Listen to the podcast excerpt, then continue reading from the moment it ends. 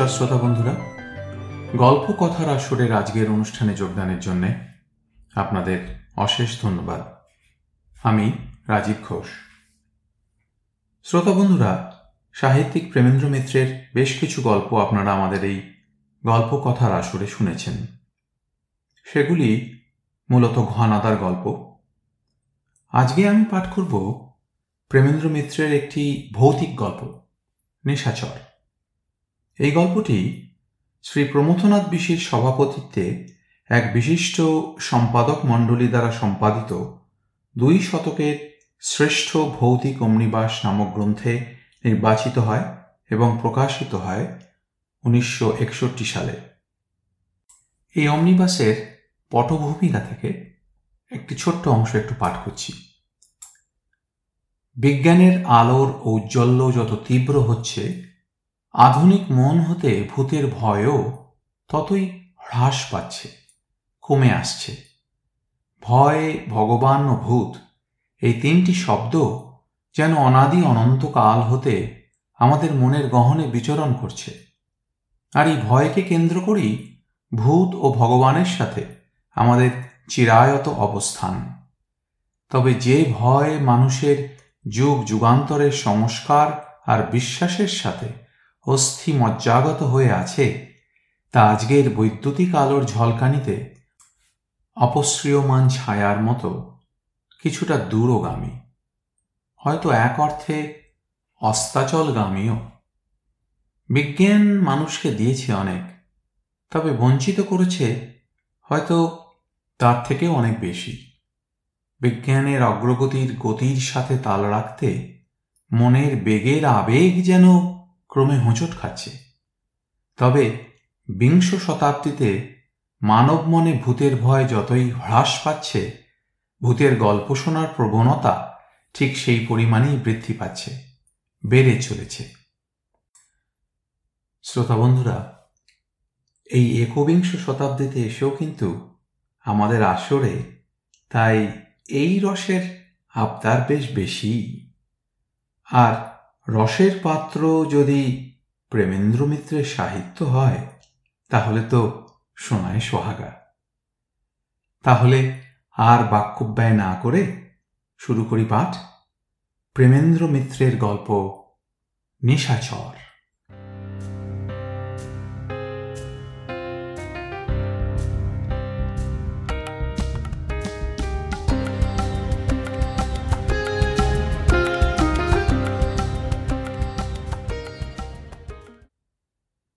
দশ বৎসর আগে বাংলার দুটি স্বামী স্ত্রীর সাধারণ একটি দাম্পত্য কলহের যে নিদারুণ পরিসমাপ্তি ঘটিয়াছিল, তাহার কথাই বলি।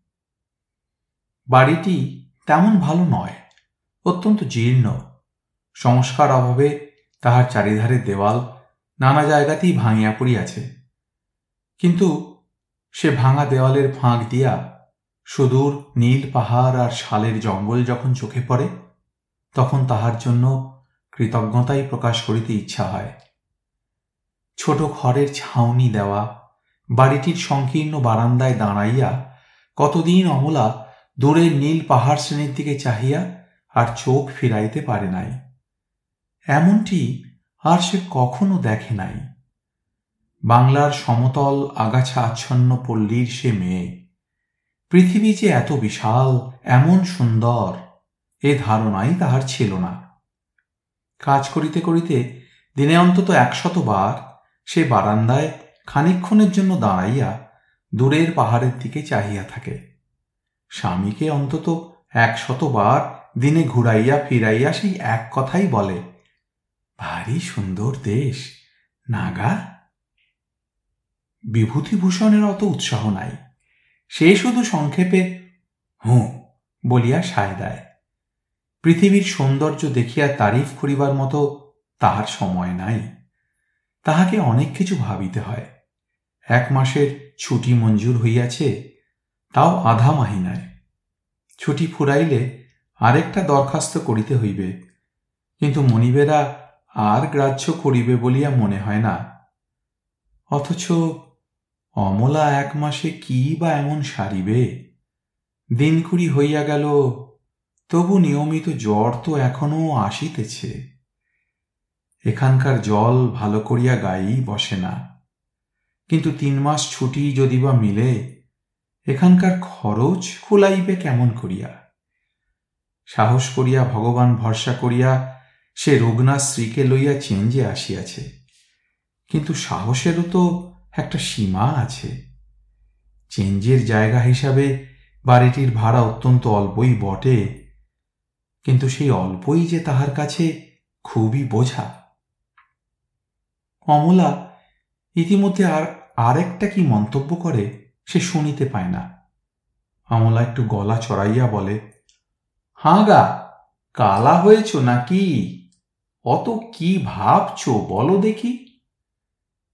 বিভূতি একটু অসহিষ্ণু হইয়া বলে, তোমারও একঘেয়ে সুন্দর সুন্দর এ শুনতে আর ভালো লাগে না বাবু। সুন্দর দেখে তো আর পেট ভরবে না। অমলা উচ্ছ্বাসের মধ্যে বাধা পাইয়া লজ্জিত হইয়া ওঠে। সঙ্গে সঙ্গে অত্যন্ত ক্ষুণ্ণও হয়। স্বামীর ভাবনা যে কি, তাহা সে জানে না এমন তো নয়। কিন্তু স্বামী নিজেই তাহাকে বারবার সকল ভাবনা ত্যাগ করিতে বলিয়াছে। চেঞ্জে আসার কথায় খরচের কথা ভাবিয়া সে আপত্তি করিয়াছিল। কিন্তু স্বামী নানাভাবে বুঝাইয়া তাহার সে আপত্তি দূর করিয়াছে। সে সম্বন্ধে কোনো কথা পারিলে স্বামী বলিয়াছে ভাবনা টাবনা ছেড়ে তুমি শুধু তাড়াতাড়ি সেরে উঠবার চেষ্টা করো দেখি। প্রথম প্রথম তাহাদের কি সুখেই কাটিয়াছে।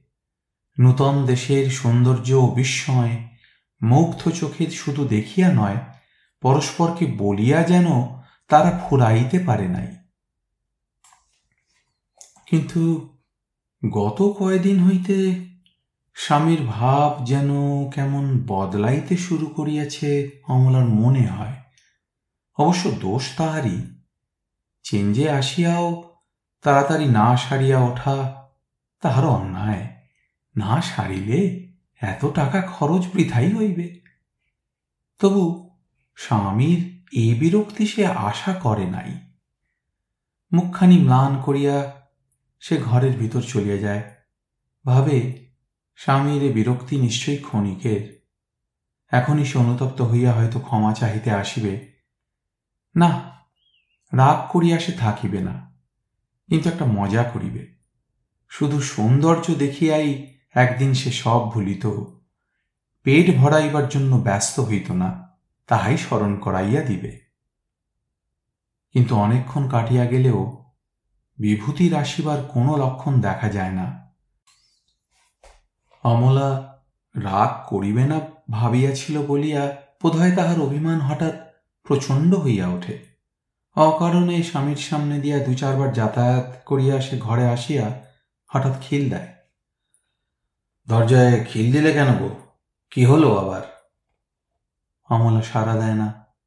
বিভূতি দু চারবার কড়া নাড়ে, খুলিবার জন্য অনুরোধ করে। তারপর নিজে হইতেই বিরক্ত হয়। মেয়েদের কোনো কাজের যুক্তি খোঁজার নিষ্ফলতা সে অনেকদিন আগেই উপলব্ধি করিয়াছে। খিলখুলিতে পেরাপেরি করিলেই বেশি দেরি হইবে একথা বুঝিয়া সে নীরবে, খানিক বাদে নিজের কাজে চলিয়া যায়। কিন্তু ঘণ্টাখানেক বাদেও ফিরিয়া আসিয়া দরজা বন্ধ দেখিয়া তাহার রাগ হয়। এতটা বাড়াবাড়ি কিসের জন্যে? বিরক্ত হইয়া বলে, সন্ধ্যা হয়ে এলো, বেড়াতে যেতে হবে না? খিল দিয়ে ঘরে বসে থাকলেই শরীর সারবে নাকি? এবার ভিতর হইতে অমলা উত্তর দেয়, বেড়াইতে সে যাইবে না। এ পোড়ার শরীর তাহার চিতায় পড়িলে একেবারে সারিবে। বিভূতির রাগ বাড়ে। কড়া নাড়িয়া উচ্চস্বরে বলে, ওসব ন্যাকামি রেখে তাড়াতাড়ি সাজ পোশাক শেষ করে ফেলো দেখি। অন্ধকার তো হয়ে গেল, আর বেড়াবার সময় কই? অমলা তথাপি দরজা খোলে না। তাহার অশ্রুরুদ্ধ কণ্ঠ শোনা যায়। আমি হয়েছি তোমার আপদ বালাই, মরলেই তোমার হাড় জুড়োয়। উঠতে, বসতে, দাঁত খিচবে যদি তাহলে চেঞ্জে আসবার দরকার ছিল কি? কি হবে আমার শরীর সেরে? বিভূতির আর সহ্য হয় না। বেশ, কাঁদো তাহলে ঘরের ভেতর বিনিয়ে বিনিয়ে। আমি একাই যাচ্ছি বেড়াতে। বলিয়া রাগে সে বাহির হইয়া যায়। বেড়াইতে অবশ্য তাহার ভালো লাগে না। বাড়ির অদূরে একটা পাথরের উপর বসিয়া মেয়ে যাত্রার অবুজ অভিমানের কথাই সে ভাবে। এত রাগারাগি করিবার মতো কি কথা সে বলিয়াছে? আর যদি একটা রূঢ় কথা বাহির হইয়া গিয়াই থাকে, তাহার জন্য কি সন্ধ্যাটা মাটি করিতে হয় এমন করিয়া? আর কটা দিনই বা আছে? এখানে প্রত্যেকটা দিন যে তাহাকে কি মূল্যে কিনিতে হইয়াছে, সে ভালো করিয়াই জানে। এই কটি দিনের ওপর সে ভরসা করিয়া আছে। অমলার জ্বর সারানো চাই তাহার ভিতরে। এই মূল্যবান দিনের একটি নষ্ট হইয়া গেল ভাবিয়া দুঃখের আর সীমা থাকে না। কি জানে কতটা উপকার এই দিনটিতেই হইতে পারিত। হয়তো কাল আর জ্বর আসিত না। অন্ধকার হইতেই সে বিষণ্ন মনে বাড়ি ফিরিয়া আসে। অমলা ঘর হইতে বাহির হইয়াছে। বেড়াইতে না যাক, উনুন ধরাইয়া রান্না চড়াইতে সে ভোলে নাই। বিভূতির রাগ পড়িয়া তখন ক্ষোভ হাসিয়াছে। কাছে গিয়া সে অত্যন্ত স্নেহেশ্বরে বলে, মিছিমিছি রাগ করে আজ বেড়ানোটা কেন নষ্ট করলে বলো দেখি। তুমি ভারী অবুঝ। অমলা কিন্তু ফোঁস করিয়া তিক্ত কণ্ঠে জবাব দেয়, যাও, আর সোহাগ জানাতে হবে না। নিজে বেরিয়ে এসেছ তো, তাহলেই হলো। বিভূতি আঘাত পাইয়াও হাসিয়া স্নিগ্ধ স্বরে বলে, বাবা রে, এখনও রাগ যায়নি তোমার। তোমার ভালোর জন্যই বলেছি। লক্ষ্মীটি, রাগ করে শরীরের ক্ষতি এমন করতে আছে? অমলা রাগিয়া বলে আমার ভালো তো তুমি খুব চাও। চেঞ্জে আনতে টাকা খরচ হয়েছে বলে বুক টনটন করছে। উঠতে, বসতে মুখ নাড়া দিচ্ছ তাই। অন্যদিন হইলে ইহার চেয়ে অনেক বেশিই হয়তো বিভূতি সহ্য করিত। হয়তো আর একবার মান ভাঙাইবার চেষ্টা করিলেই সব গোলমাল মিটিয়া যাইতে পারিত। কিন্তু আজ তাহার হঠাৎ আবার রাগ চড়িয়া যায়। উষ্ণ স্বরে বলে, তোমার জন্য টাকা খরচ হয়েছে বলে আমার বুক টনটন করছে বটে। করছি তো। বিভূতি গলা চড়াইয়া বলে, করবে নাই বা কেন? টাকা রোজগার করতে মেহনত হয় না? অমনি আসে? চেঞ্জে এসে ঘরে খেল দিয়ে থাকবে তো টাকা খরচ করবার কি দরকার ছিল? আমি তোমায় চেঞ্জে আনতে তো স্বাধীনই। বিভূতি সে কথায় কান না দিয়া ধরা গলায় বলিয়া যায়, বিয়ে হওয়া ইস্তক তো জ্বালিয়ে পুড়িয়ে মারলে? মরবে তো জানি, তা সোজাসুজি আগে থাকতে মরলে তো আর আমায় এত ঝঞ্ঝাট পোহাতে হয় না? অমলা সবেকে স্বামীর দিকে ফিরিয়া দাঁড়ায়, আমার জন্য তোমায় ঝঞ্ঝাট পোহাতে হচ্ছে। অন্ধকারে বিভূতি মুখ নিচু করিয়া দাঁড়াইয়া থাকে। উত্তর দেয় না। স্বামীর দিকে চাহিয়া খানিক নীরবে দাঁড়াইয়া থাকিয়া অমলা রুদ্ধ কণ্ঠে বলে, বেশ আজই তোমার সব ঝঞ্ঝাট চুকিয়া দিচ্ছি।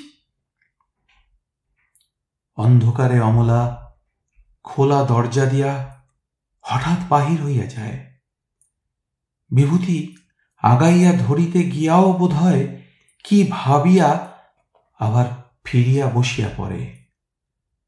অমলা ছেলেবেলা হইতে ভয় কাতর সে জানে। রাগ করিয়া বাহির হইয়া গেলে বেশিক্ষণ সে থাকিতে পারিবে না। এখনই ফিরিবে। কিন্তু একটু একটু করিয়া অনেকক্ষণ কাটিয়া যায়। তবু অমলা ফেরে না। বিভূতি এবার ভীত হইয়া ওঠে।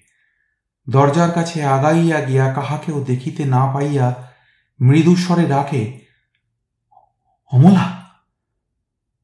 কোনো সারা শব্দ নাই। বিভূতি আরও জোরে স্ত্রীর নাম ধরিয়া ডাকে। তবু কোনো উত্তর মেলে না। এক অজানিত আশঙ্কায় তাহার বুক কাঁপিয়া ওঠে। ঘরে আসিয়া লণ্ঠনটা জ্বালিয়া লইয়া সে দ্রুত পদে অমলাকে খুঁজিতে বাহির হইয়া যায়। নিস্তব্ধ অন্ধকার রাত্রি। তাহারই মাঝে সুদূর পথে থাকিয়া থাকিয়া বিভূতিভূষণের ব্যাকুল কাতর আহ্বান শোনা যায়। অমলা! অমলা।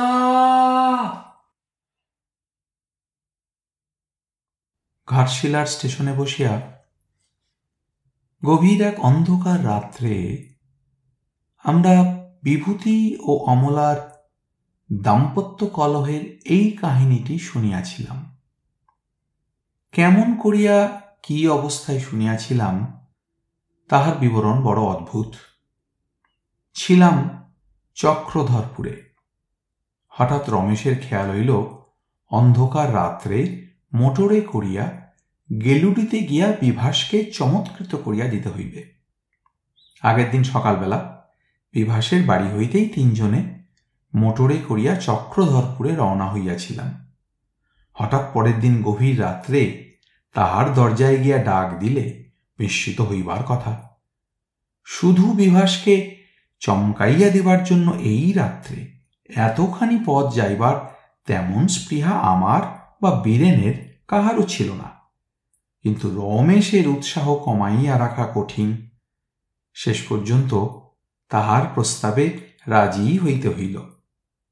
গোল বাঁধিল শুধু সোফারকে লইয়া স্পষ্ট না বলিলেও ভাবে বোঝা গেল, এই অন্ধকার রাত্রে মোটর হাঁকাইয়া যাইতে তাহার বিশেষ আপত্তি আছে।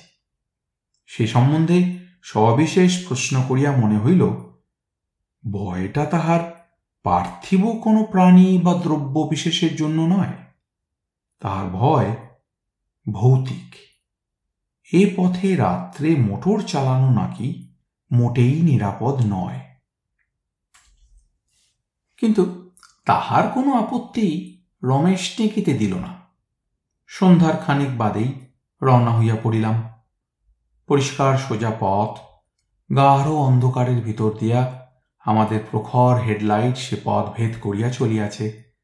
মনে হয় যেন অন্ধকারের ভিতর হইতে আমাদের আলোয় পথ প্রতি মুহূর্তে আমরা সৃষ্টি করিয়া চলিয়াছি।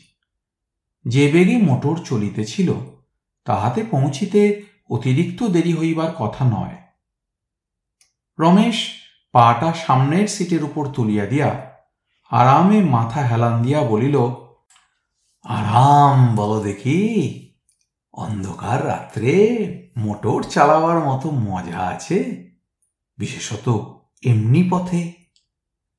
বীরেন বলিল, কিন্তু কি ভয়ঙ্কর অন্ধকার, বলো দেখি। মনে হয় যেন আমাদের হেডলাইটটাকে সবলে ঠেলে এগুতে হচ্ছে। রমেশ কি বলিতে যাইতেছিল কিন্তু বলা হইল না। হঠাৎ সার্চ লাইটটা নিবিয়া গেল।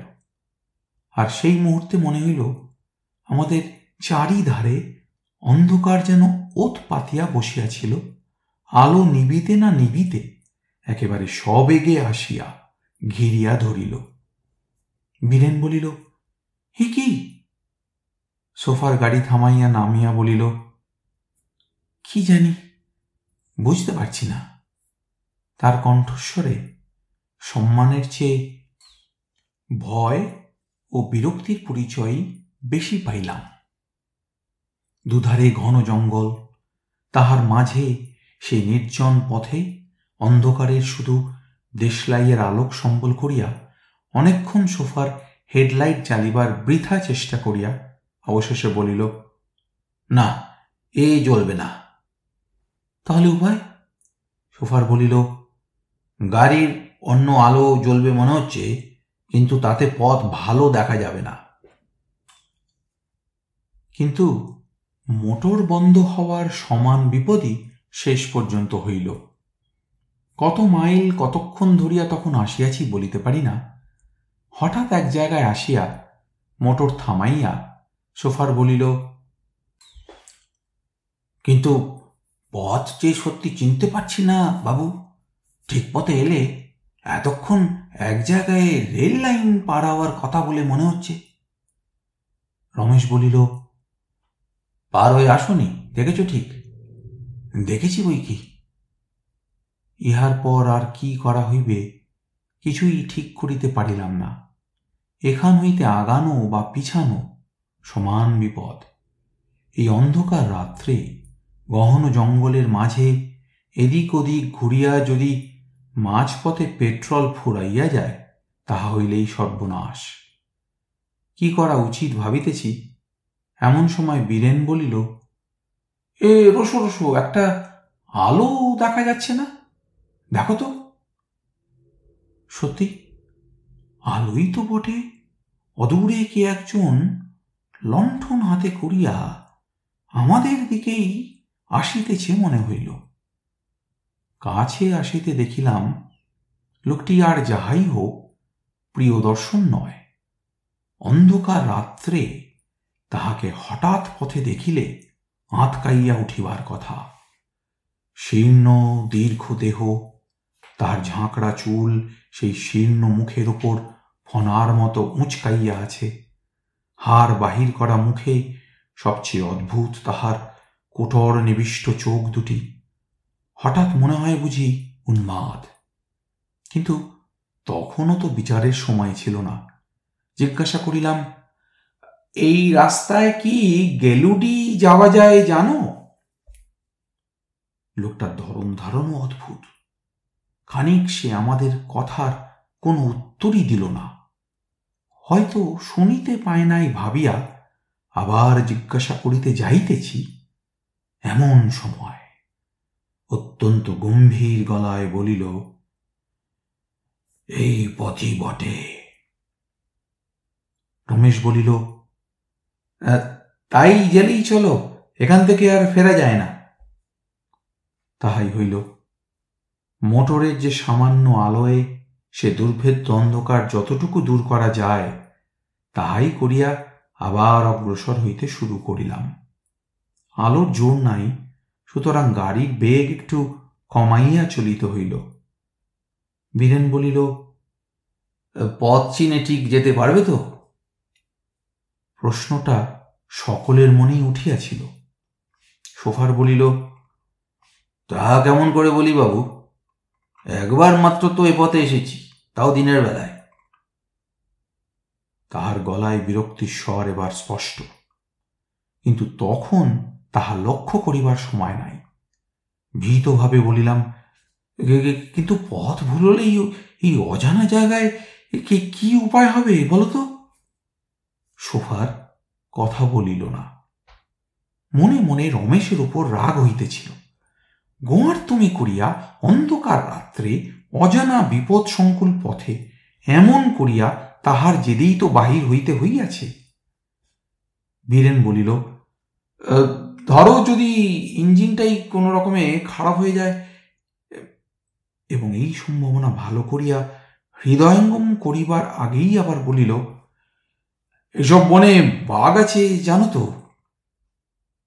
রমেশ আশ্বাস দিবার জন্য হাসিয়া বলিল মোটর খারাপ হবে এমন গভীর কথা ভাবছই বা কেন? কিন্তু তাহার কণ্ঠস্বরে মনে হইল তাহার নিজের কথায় নিজেরই আস্থার একান্ত অভাব। তাহার খানিক সবাই নীরবে চলিলাম। চারিদিকের নিস্তব্ধতা অন্ধকার, আমাদের ছোট মোটরের শব্দ আলোয় আমরা ক্ষীণভাবে ভেদ করিয়া চলিয়াছি। পাশের গাঢ় কৃষ্ণবর্ণ জঙ্গলের আবছা মূর্তি যেন এই উপদ্রবে প্রতি পদে ভ্রুকুটি করিতেছে মনে হইতেছিল। মোটরের সামান্য একটু বেয়ারা শব্দেই বুক কাঁপিয়া উঠিতেছিল। এই বুঝি বন্ধ হইয়া যায়। বহুক্ষণ, প্রায় ঘণ্টা দুই হইবে, এইভাবে চলিবার পর এক জায়গায় আসিয়া কিন্তু ভীষণ বোকা বনিয়া গেলাম। সামনে পথ দ্বিধা বিভক্ত হইয়া চলিয়া গিয়াছে। সোফার বলিল কোনটায় যাব বুঝতে তো পারছি না। এবার সমস্যা সত্যই দারুণ। দুইটা পথই যে ঠিক নয়, এইটুকু বুঝিবার জন্য বেশি বুদ্ধির দরকার নাই। কিন্তু কোন পথে যাওয়া যায়? গাড়ি থামাইয়া আমরা সেই তর্কই করিতেছি। এমন সময় বীরেন বলিল, না, বিধাতা আমাদের সহায়। ওই আরেকটা আলো দেখা যাচ্ছে। এবারেও একটা লোক আলো লইয়া আসিতেছিল বটে। বলিলাম, এই জঙ্গলের মাঝে মানুষ থাকতে পারে ভাবিনি? এবারের লোকটা কাছে আসিতেই সোফারি তাহাকে পথ জিজ্ঞাসা করিল। লোকটা বিড়বিড় করিয়া কি তাহাকে বলিল শুনিতে ভালো পাইলাম না। কিন্তু সোফারকে তাড়াতাড়ি গাড়ি চালাইয়া দিতে দেখিয়া বুঝিলাম সে এবারে রাস্তা বুঝিয়াছে। হঠাৎ বীরেন বলিল, এই দাঁড়াও দাঁড়াও, গাড়ি একটু থামাও তো। তাহার উত্তেজিত ভাব দেখিয়া সভয়ে বলিলাম, কেন? বীরেন কম্পিত গলায় বলিল লোকটাকে লক্ষ্য করেছ তোমরা? এবং আমাদের উত্তরের অপেক্ষা না করিয়াই বলিল প্রথম যে লোকটা আমাদের পথ বলে দেয়, একেবারে হুবহু সেই লোক। ঠিক অমনি একটা সন্দেহ আমারও হইতেছিল, কিন্তু ভয়ে বা লজ্জায় বলিতে পারি নাই। বীরেনের কথায় সর্বাঙ্গে কাঁটা দিয়া উঠিল। যথাসাধ্য সাহস সংগ্রহ করিবার চেষ্টা করিয়া বলিলাম কিন্তু তাকে তো প্রায় বিশ মাইল দূরে ফেলে এসেছি। সেই তো, আশ্চর্য ব্যাপার। এই জনমানবী জঙ্গলের পথে দু দুবার মানুষের দেখা পাওয়াই তো অদ্ভুত ব্যাপার। তার ওপর বিশ মাইল পার হয়ে সেই একই লোক, সোফার হঠাৎ গিয়ার বদলাইয়া দ্বিগুণ বেগে গাড়ি ছাড়িয়া দিল। বলিলাম, ও ও কি করছ? সে তিক্ত কণ্ঠে বলিল, কি করব বাবু? আমার প্রাণের ভয় নেই। বলিলাম তুমিও দেখেছ নাকি? সোফার পিছন না ফিরিয়াই ভীত স্বরে বলিল, দেখেই না অত তাড়াতাড়ি গাড়ি ছেড়ে দিলাম। তারপর মুহূর্তে আমরা সকলে একসঙ্গে হই হই করিয়া চিৎকার করিয়া উঠিলাম। সোফার প্রাণপণে ব্রেক করিয়া গাড়ি রুখিতে গেল। গাড়ি থামিল না। স্টিয়ারিং হুইল ঘুরিয়া একেবারে পাক খাইয়া পাশের গড়ানে খাদ দিয়া হরহর করিয়া নামিয়া চলিল। সামনের দিকে চাহিয়া সেই ভয়ঙ্কর মুহূর্তে দেখিতে পাইলাম, গভীর জল তারার আলোয় সামান্য চিকচিক করিতেছে। বুঝিলাম তারার তলেই আমাদের সমাধি হইতে চলিয়াছে। ভয়ে চোখ বুঝিলাম কিন্তু শেষ পর্যন্ত রক্ষা পাইলাম। সামনে বুঝি উঁচু একটা তারের জাল ছিল, তাহাতে গাড়ি আটকাইয়া গেল। এরকম অবস্থায় গাড়ি উল্টাইয়া যাইবার কথা, কিন্তু ভাগ্যক্রমে তাহা যায় নাই। চোখ খুলিয়া দেখিলাম, প্রবল ঝাঁকানি খাওয়া, অক্ষত শরীরে সবাই রক্ষা পাইয়াছি। প্রথম কথা কহিল বীরেন আতঙ্কের স্বরে বলিল, লোকটার একেবারে কি বুকের ওপর দিয়ে গাড়িটা গেছে সোফার? সোফার পায়ে আঘাত লাগিয়াছিল। খোঁড়াইতে খোঁড়াইতে বাহির হইয়া বলিল কি জানি বাবু? ব্রেক কষতে কষতেই তো গাড়ি ঘুরে গেছে। দেখবার সময় পাইনি। তাড়াতাড়ি বাহির হইয়া বলিলাম, এখনই দেখতে হবে, চলো। সবাই মিলিয়া উপরে উঠিয়া আসিলাম। কিন্তু আশ্চর্য, তন্ন তন্ন করিয়া চারিদিকে খুঁজিয়াও কাহাকেও দেখিতে পাইলাম না। সামান্য কিছু নয়, একটা জোয়ান মানুষ। সবাই মিলিয়া স্পষ্ট তাহাকে গাড়ির ধাক্কা খাইয়া পড়িয়া যাইতে দেখিয়াছি। তাহার দেহ এই এক মিনিটের ভিতর কোথায় উধাও হইয়া যাইতে পারে? যেদিকে খাদ, সেদিকেও সে পড়ে নাই। পড়িয়াছে একেবারে সম্পূর্ণ অন্য দিকে। সেখান হইতে মৃত বা জীবন্ত কারও এক মিনিটে অন্তর্ধান হওয়া একেবারেই সম্ভব নয়। বীরেন বলিল তাহলে কি? তাহার কথা আর শেষ করিতে হইল না। একই নামহীন আতঙ্কে সবারই বুক কাঁপিতেছে। বলিলাম, ও মোটো রাজ আর ওঠানো যাবে না। চলো সবাই মিলে এগিয়ে যাই। রমেশ বলিল কিন্তু কোথায়? বলিলাম, ওই দূরে কটা লাল আলো দেখা যাচ্ছে। বোধ হচ্ছে যেন স্টেশন একটা হবে। বীরেন বলিল কিন্তু আবার আলো? সেদিন অনেক হয়রানির পর অবশেষে স্টেশনে পৌঁছিয়াছিলাম। পথ ভুল যে কতখানি হইয়াছে, স্টেশনের নাম দেখিয়াই বোঝা গেল। গেলুডি আসিতে একেবারে ঘাটশিলায় আসিয়াছি। গভীর রাত্রে স্টেশনে তখন একা টেলিগ্রাফ মাস্টারই জাগিয়াছিলেন। লোকটি অত্যন্ত ভদ্র। আমাদের সাদর অভ্যর্থনা করিয়া আশ্রয় দিয়া বলিলেন, আজকের রাতটা এখানে থাকুন, কাল আপনাদের মোটরে তোলবার ব্যবস্থা করিয়ে দেব। ঘুমাইবার ব্যবস্থা এক প্রকার তিনি করিয়া দিয়াছিলেন। কিন্তু তখন আর ঘুমাইবার প্রবৃত্তি নাই। তাহাকে সমস্ত দুর্ঘটনার কাহিনী বলিলাম।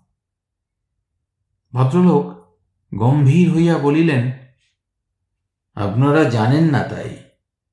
নইলে এ অঞ্চলে সাহেব শুভরাও এ রাত্রে ও পথে মোটর নিয়ে বেরোয় না। আপনারা তবু প্রাণে বেঁচেছেন। পাঁচ ছটা মোটর লোকজন সমেত এই রাত্রে আশ্চর্যভাবে চুরমার হয়ে গেছে। সভয়ে বলিলাম কিন্তু কি ব্যাপার মশাই? শুনি, মোটরের ওপরই তার যত আক্রোশ। সারা রাত নাকি অমনি লণ্ঠন নিয়ে এই পথে বেড়ায়। ভীত কণ্ঠে জিজ্ঞাসা করিলাম, কে? সিগন্যালর মশাই ধীরে ধীরে বলেন, তবে শুনুন, দশ বছর আগে এখানকার একটি লোক রাত্রে তার স্ত্রীকে খুঁজতে বেরিয়েছিল আর বাড়ি ফেরেনি। তারপর একটু থামিয়া বলিলেন, ওই পথে সে মোটর চাপা পড়ে মারা যায়।